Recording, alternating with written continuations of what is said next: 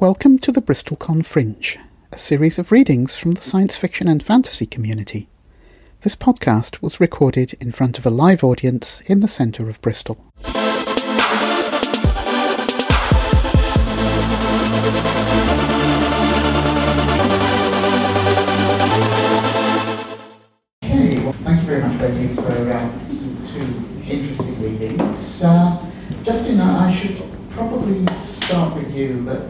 Clearly you're, you're enjoying destroying the world here. This is charming way of putting it.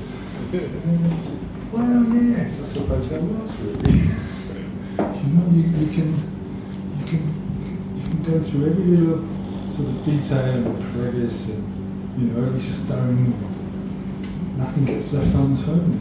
You know, the tornadoes and hurricanes and you know, and I imagine Virginia must have gone through this with trying to create her world. But you know, as a writer, you can you can you can cast out the net and, and, and just let the imagination roam as to well, what must it like? What must it been like?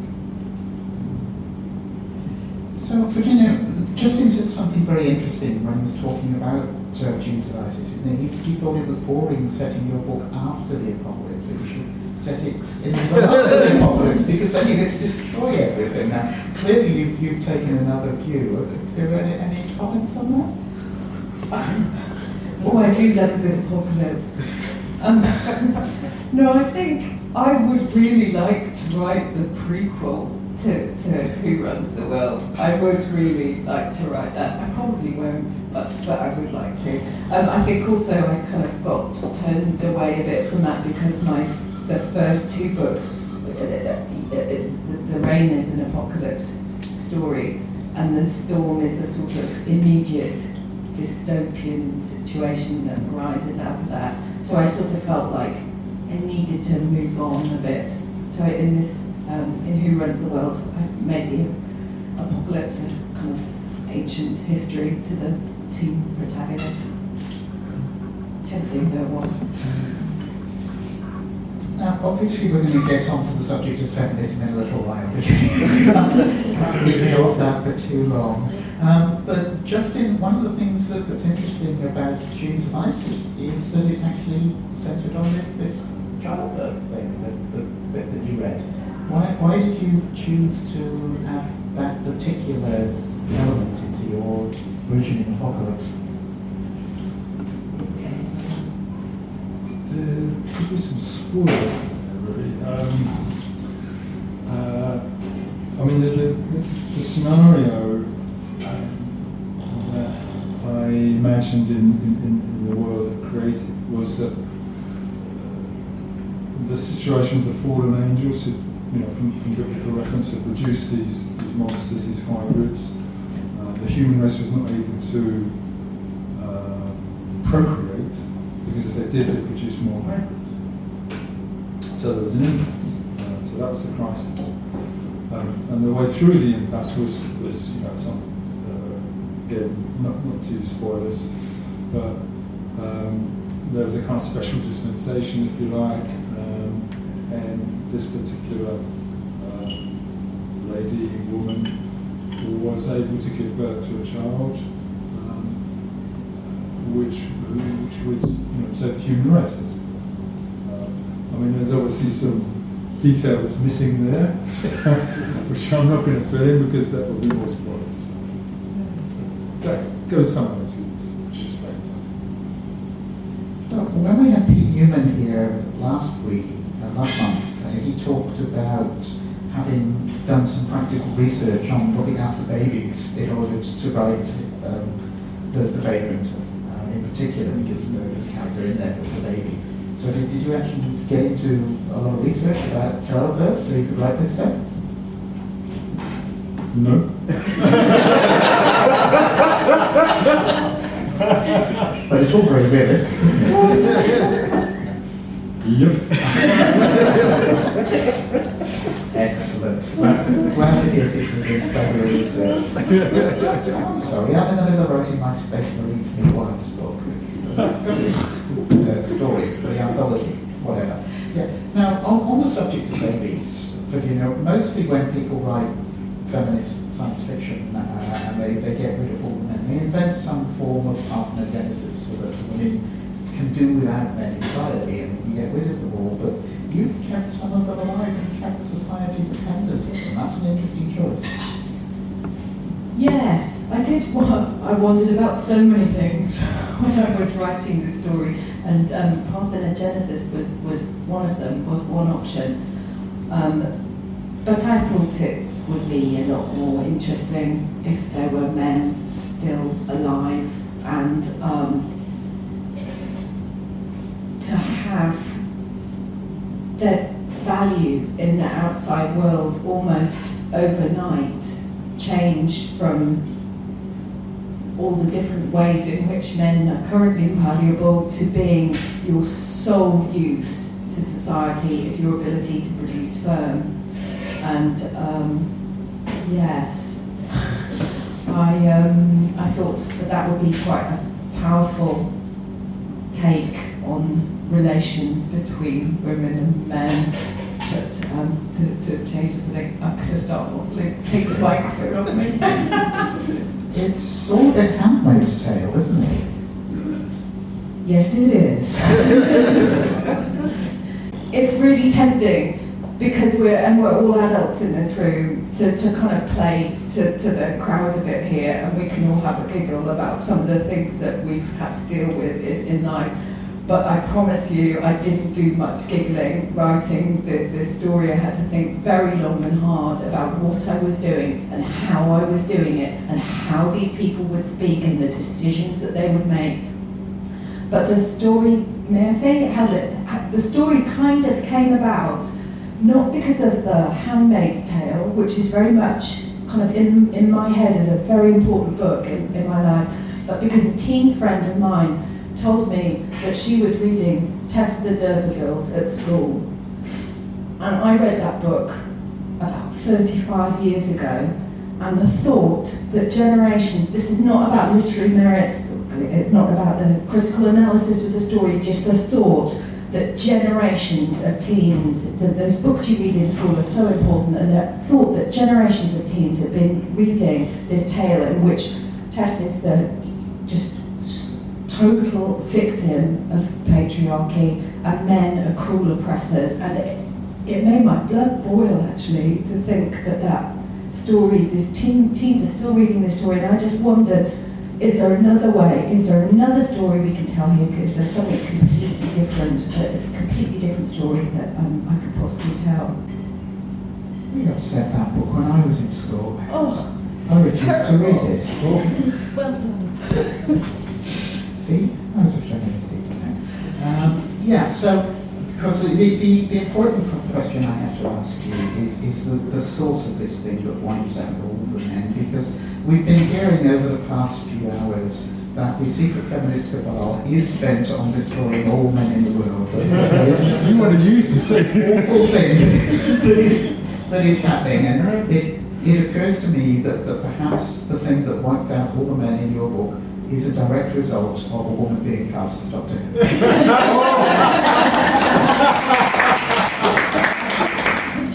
This is obviously true. I um yeah. See, I'm being. I'm, you're going to make me be naughty again. it's in the story. It's um, you know, it's unclear how the virus arose. There's not too much detail about it. Again, partly because in the previous two books I wrote, uh, they're, they're basically it's a biological thriller told to you by a 14-year-old who isn't remotely interested in biology and science. So I had a nightmare trying to get the science in there. And this time around I thought, great, it's 60 years in the past. I'm going to skip on the research. I'll just make up something because no one ever believes that the science in the first two books is, is accurate, which it completely is. So, you know, why not just make it up? And um, it's never spelt out. Uh, it appears never to have been understood how this virus evolved. I did when I had finished writing, I was so bad at research compared to you. I waited till I finished and then I went to see um, I really lovely um, microbiologist friend at the University of Bristol, Dr. Matthew Avison, who has been incredibly helpful with, with the first two books. And I, and I um, talked to him about the hazy thing that I come up with to explain what had happened in this book. And he reckons it's a runner. Like this, could, it, it's totally scientifically possible, apparently, which is a bit of a result. But there is a rumour. It, it is mentioned in, in the course of the story that there is a rumour women deliberately introduced the virus. it's just a rumour. It just gets mentioned from time to time. I'm sure it can't possibly be true. Do you know the answer? You know the answer. No. I wouldn't say. If that was me, uh, what I would do is I would find a way, because every, because you know men are just mutant women. Yeah. Yes. Yes. Well, yeah. Yeah. Every, every fetus is female. Well, Yeah. So all you've got to do is stop the female fetus from changing into a male. Then you'll have all females. Don't know how you do that. Good reason. The way you do that is either with complete androgen insensitivity syndrome or with Swyer syndrome, either of which will work perfectly and all of your babies will uh, be born appearing to be female, uh, and, but of course only about half of them will be reproductively capable, and then half of them will have XY chromosomes. And the problem is that if your virus targets, targets the Y chromosome, it will get all of those, those Yes. people regardless. And of course I'd be up shit creek. but you go, see, it's, it's complicated, this stuff. um, indeed it is. And um, uh, it, you're right, it was, I mean, it's cold, hard, brutal biology, and it's, um, uh, it, the, the virus targeted anyone with a Y chromosome, and, but we humans are quite um, amazing. We can have all sorts of combinations, at least half a dozen that I know of, and, and probably more of X's and Y's. But one Y chromosome was enough to see you taken out in this story, which was which is pretty harsh, but it was the only way I could see. Oh, I can tell you about this stuff because you're sci-fi writers. Um, uh, but it was the only way when I was trying to think, how am I going to do this? How am I going to do this? It was the only, it was the best way I could see to just change the world like like that, and no one's to blame allegedly. For, for, for the introduction of, the, of this virus, it's just something awful that, that happened. Whereas I had been thinking about colonies on other planets. I've been thinking about just completely reimagining the past. I've been coming up with all kinds of different scenarios, but this one seemed kind of a little brutal, perhaps, but but pretty straightforward.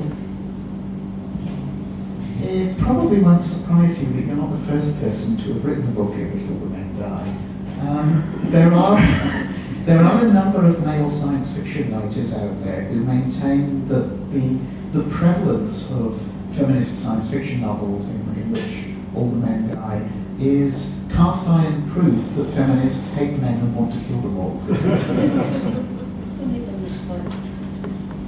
And this is, I don't hate men, and I don't want to kill them all.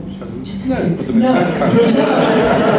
Really making me sad. This is terrible, and it's being recorded. Oh my goodness. My career is over.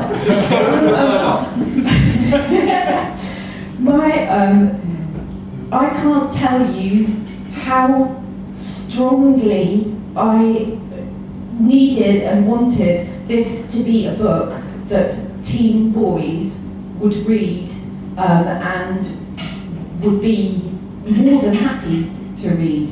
I think the premise is going to, I'm actually going to talk for the first time about it in some schools this week, so it's going to be very interesting. But I am going to do my utmost to um, get the teen boys on, on, on board with this. I've had some reaction from teen boys when they just hear the premise of we don't like feminism and nobody's mentioned it. You know, it's just this idea that, that of men and boys being wiped out is enough to, to really get some young men's backs up, and um, I don't want that to happen, so I'm going to try and deal with it. Joe? Yeah, I was just going to suggest that if you tell them that they can basically live in a facility and they can look at porn and wank all day, they'll be quite happy with it.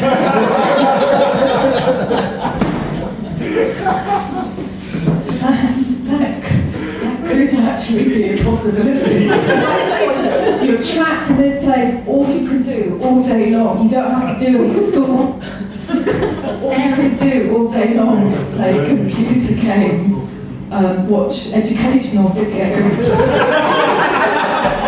and, and When's the movie coming out? Have you just successfully described David? Um, yeah, no, you're, I think, yeah, a lot of them are going to love it. I think, I'm hoping also that, um, you know, just in terms of the story, that also Mason's going to be good for them. They're going to like Mason because Mason is a survivor and a daredevil, and, you know, i he's got a pretty good story going for himself there. So uh, I, I'm hoping it's going to be all right. What can I say? All right, we have another question. A couple of things. First, I wanted to, lack of a better word, commend you for your writing and say it's fantastic. And uh, the only advice I'd give to you as a writer is just your audience don't deserve your explanation. You just need to tell them this is what is happening. They can figure it out themselves. Okay. That's, I write music, you know, it's not, not as impressive as a novel. But um, I wanted to ask you because in your uh, reading, it's as impressive as was, it did touch on quite sensitive subjects such as rape, which I felt was almost thrown in there, almost like a, a trash bag in the wind. And I just wanted to know what was more your take on more sensitive subjects that might appear in the novel. For example, rape came up, um, forceful eugenics, arguably, such as that. I just I would be interested in your uh, your take on that, if possible. Thank you. Um, thank you. Um. I think I went. I think I, went a little bit down the.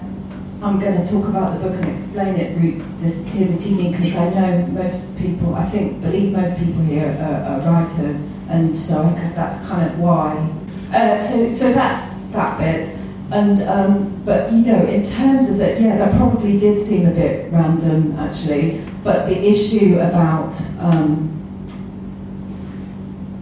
he, he does, believe, Mason has a very um, twisted view, really, of women and girls, and so he either sees them as sex objects. I should say that in the this t- tiny bit of a spoiler, but not, not really, that um, in the first instance he doesn't even recognise, he doesn't even realise that River is a girl because she doesn't look like his idea of, of how a girl should, should be.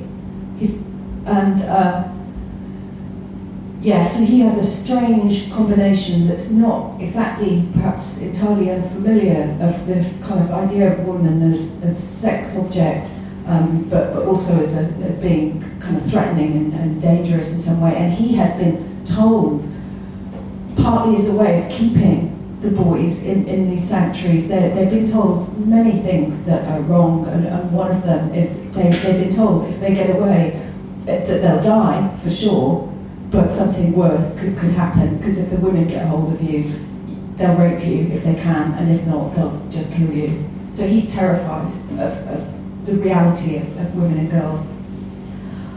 There are so many issues in the book, so many different things came up that, and some are much more um, slight and subtle. So um, there are things to do with nudity, there are things to do with biology, there are things. There's a whole chapter called "Boys Don't Cry," um, and uh, yeah, it's there's a whole load of stuff that I chucked in there. Um, I say chucked in there? It came up during the course of the story. Try to try to sound more professional here. um, so yes, there are many things, and I probably read that probably did come come out. Uh, it probably did sound a bit shocking. Sorry about that. No, no problem. but that is his belief. Thank you. By the way, as far, as I'm concerned, uh, audience of science fiction fans, even if they're not writers, they love the explanations. Yeah, we, uh, to us that stuff is. So, anyway, I sh- should get back briefly just into your Chinese novel. Mm. That it it's sounding like it's going to be a, a bit of a, a political thriller a, civil war and stuff. Is, is, is that Mm. something you can talk about? Yeah,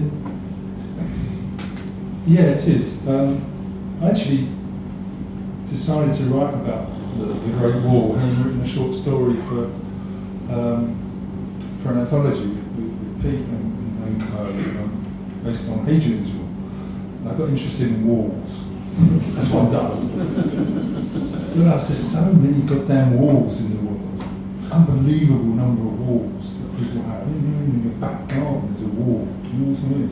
I know we live in four walls, but anyway. The trace was that I, you know I followed through, read some stuff on the Great Wall, came across this picture of the, of the end of the Great Wall in the sea.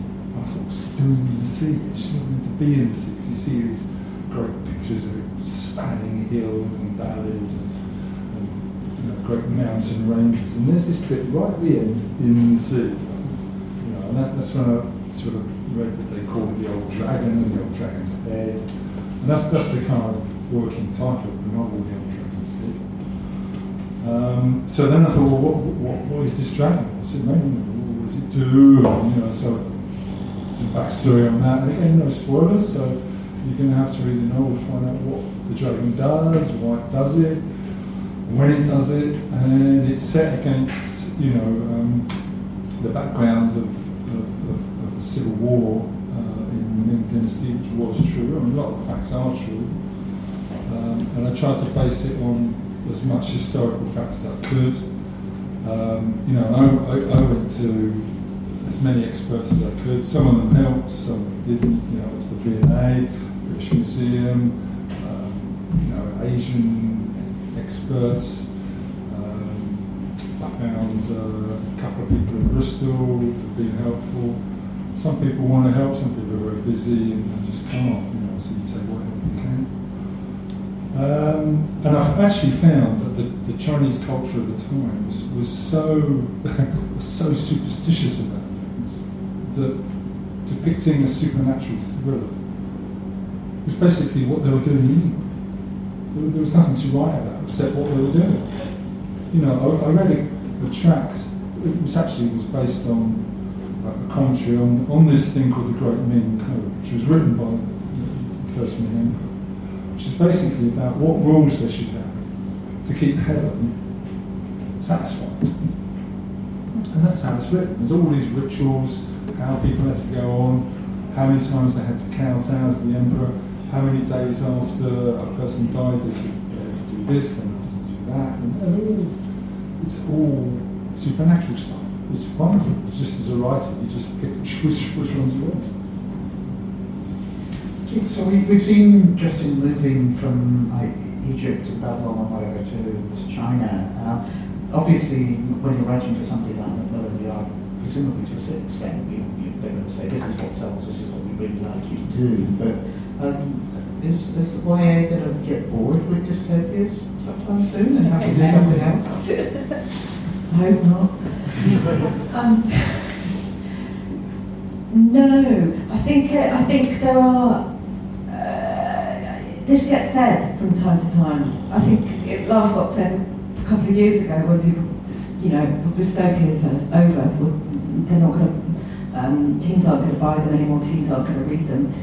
Um, personally, I think it will go on and on, and teens will always um, read um, dystopias in particular, partly because their lives very often are little mini dystopias. I, I mean that absolutely with all my heart. Um, and they also contain that many teens' lives, um, I guess, also contain all the basic kind of story conflict elements that you find in a dystopia, so that they've got this kind of, you know, the, the, the level of conflict within yourself because you're just you're changing, you're becoming the person you know that you're going to be in the future. It's a, it's a very it's an age of great change. So you've got your internal conflict, you've got your interpersonal conflict with your peers, and, and nine times out of ten, well, am I being is that fair? I don't know. But with your family, you'll certainly, you know, certainly remember having that level of conflict.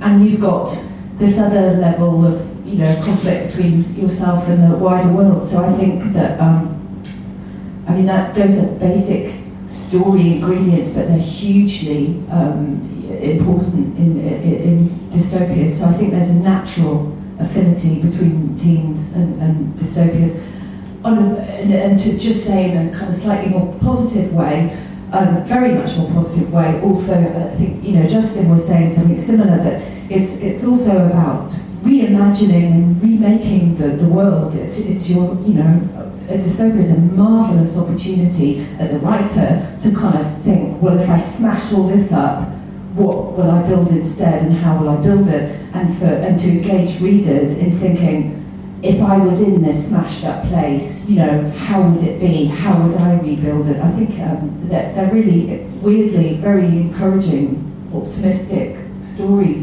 very often.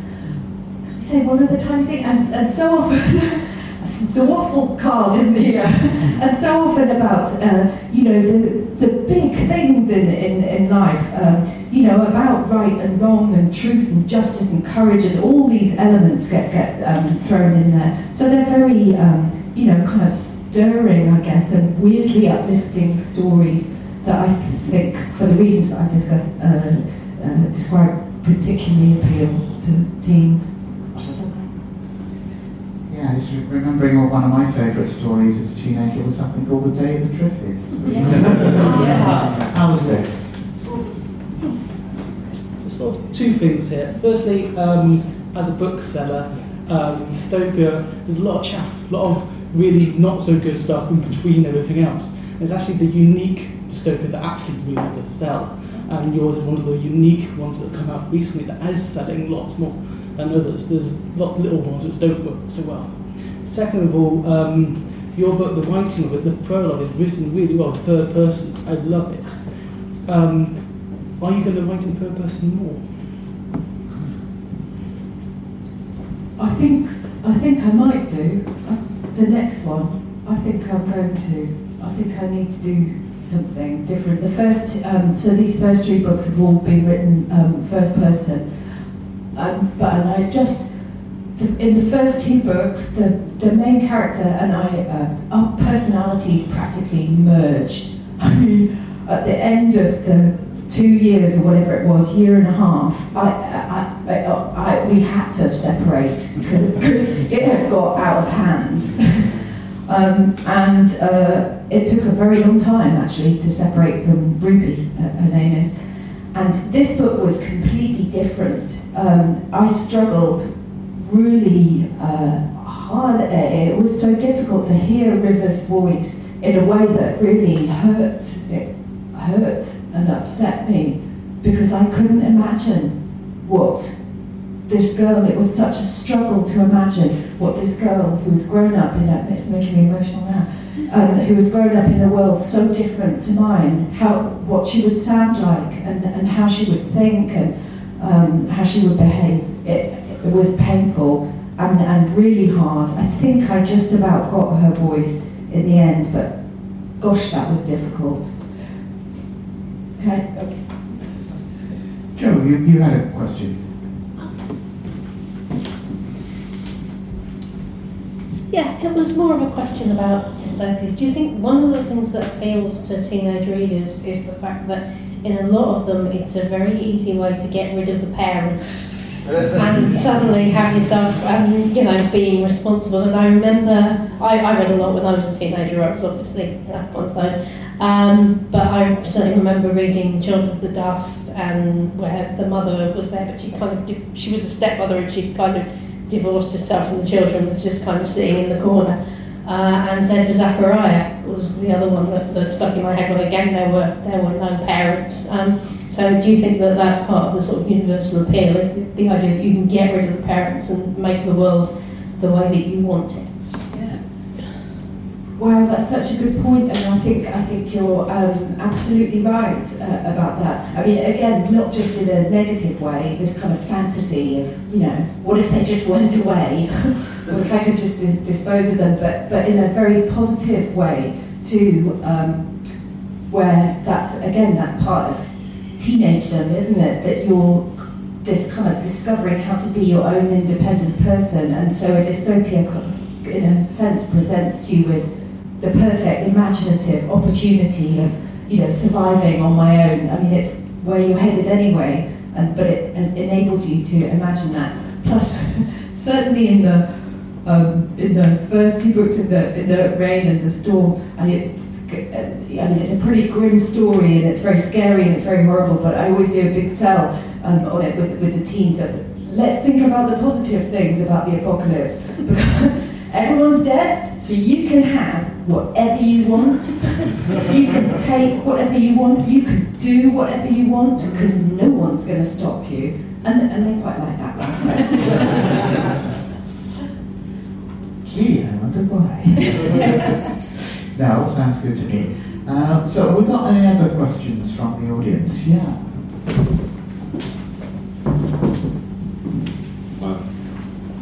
Just going back to your, uh, I'm not sure whether I should ask this, but going back to your, um, you said about your male protagonist Mason in, in the story, and you said that um, he doesn't really know anything about women because he's only seen his like porn and, and stuff. And then you said that uh, after you said that he kind of he kind of ex- expects that women will just sort of like murder and, and rape him if, if he encounters them. And I was sort of like, suddenly I'm really curious as to what subgenre of porn he's been looking at. I, I'm just curiosity. what that's I think that's probably a spoiler to us. Is it a call where he innocently turns up to fix their fridge and So the most important end with somebody being raped and murdered. Men being raped and murdered. So. So yeah, give me that microphone back. Oh, this really is a career changer. to um, he hasn't got that. I'm sure that there probably is a whole subgenre. In fact, I'm, yeah, absolutely. But that's not where he's got those ideas from. That's what he has been told. He's been told a lot of wrong things about the outside world, and so for him, um, that's one of the things he's been told that he is likely to be raped or, or killed uh, and killed. Um, yeah, he's been told a lot of wrong things, and so his story is, uh, you know, kind of runs parallel um, with, with Rivers, and his is like an unraveling because the world is not how he has been led uh, to believe, and it's really traumatizing for him. Yeah, he's very disturbed by it. Anybody got any questions not involving porn? Please. It's also just. Um, so, have you been reading a lot of um, Chinese books, so fiction, Chinese fiction? Um, and you mentioned about that whole supernatural aspect. Um, so, what, what sort of Chinese um, folktale kind of things have you have you brought in?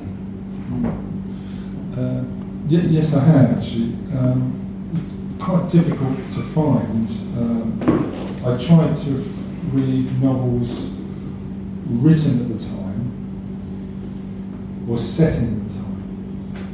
Um, written in the time is, is difficult. There weren't that many, um, but there were a few. Um, quite hard to read at times, but I was after background information about people's lives, the way they thought, customs, um, dress, food, you know, just how people got on, you know, what their values were as, as best I could, you know, and, and it's really not that much different to European ordered society of, of, of their time. Um, I only read one or two non-fiction books and one modern um, modern story uh, set in Ming Dynasty times, which I found quite useful. Um, it was a guy called the Dutch guy, actually, who, uh, um, an ambassador in China who's written a series of stories called Judge Dee, D-E-W-E. Um, and he included a lot of background information which I found really useful about how trials were conducted and things like that. 'cause, um, one of my point of view characters was a magistrate uh, in, in, in the story. So yeah, um, I've also um, read in background sort of Chinese philosophy type stuff. Confucius, the Annals, uh, the Tao Te Ching, about Taoism, which I found really quirkily interesting and, and, and eccentric to read. Um, so yeah, quite quite a bit of varied background. And actually, just to go back to Gerald's earlier question, actually I did do some research on childbirth and, and the pregnancy side. So actually, just to correct that. Guy Gavriel Kay's got a couple of books set in China. I think the first one is, is possibly in English. The, the horses one. Yeah. Which one's that? Um, I can't remember one. but it's Forces of Heaven or something, something like that. I can, I can look that up for you. And I know Charles Brentley's written uh, a bunch of Chinese books as well, but I've got no idea what period they're set in. There are a few around. Anybody else got any questions? quick,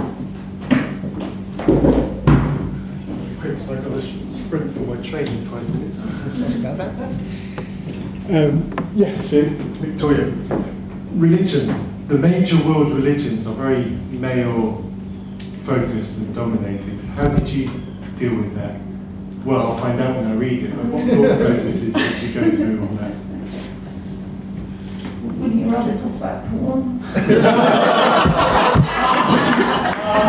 In private. What's the difference? Well, you know, you tell me, you just said it.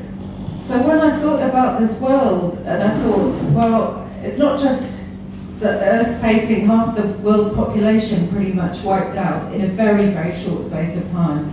Um, but I also had to think about, uh, you know, all those areas of life that are currently male dominated, particularly work uh, yeah, work um, situations. Um, and I guess religion is one of those work situations. Um, so, yes, in this story, it's really, oh, there you go. Um, yeah, it's really, uh, religions have really crumbled massively. Few people are now, few people that we get to hear about in this story which just takes place in one small village that lives in one particular way. Although we have some, we are introduced to some other stuff go, going on in the world. But, but yeah, religions crumbled again almost overnight. And, uh, but there was emotionally, I think, off the back of, of what happened, um, that there was not the kind of an uptake of them again because the, uh, uh, the devastation and the, uh, the grief, the global grief involved. People just, uh, not only did religions crumble in pra- practical terms, but emotionally people um, turned their back to a large extent. Some of the grandmama's generation uh, are still believers and, and, and practice, and Mason is part of his upbringing is um, is religious. Yeah. So he, again, that's the difference between him and, and what's going on in the outside world. Any questions? No? In which case, does anybody have any announcements? If anyone hasn't got a book yet, we're back there, books on the hill. we have tea as well, and we've just launched our website where you can buy fantasy and sci-fi books of mine, including Cheryl's books as well. Anybody else? got any Pete's got an announcements? announcement. Pete? Pete's got Pete's an got, yes. Yeah, yes, yes, He's got an announcement. He's got to think what it is. Some, somebody's got to make an announcement about the World Fantasy Awards. Shall I do it? The World Fantasy Awards shortlists were announced. British. Sorry, British, British Fantasy Stand Awards. Yes, yes, all right. British Fantasy Award shortlists were announced uh, at the weekend, and a number of people in this room are on those lists. Pete has, has been uh, shortlisted for Best Collection for A Child in Five Months, which is your first book. It is. So that, that's, that's quite an achievement there, Keith.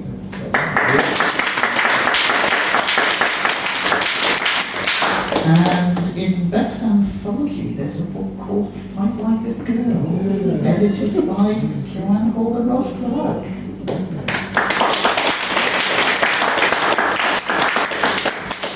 And, uh, now there's, there's Best Independent Press, where there's Yeah. something called Grimbold. Somebody in this room might be an editor for, yes, I think, um, yeah. Just a little bit.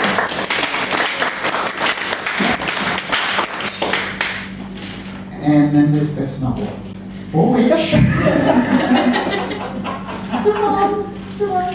Oh no.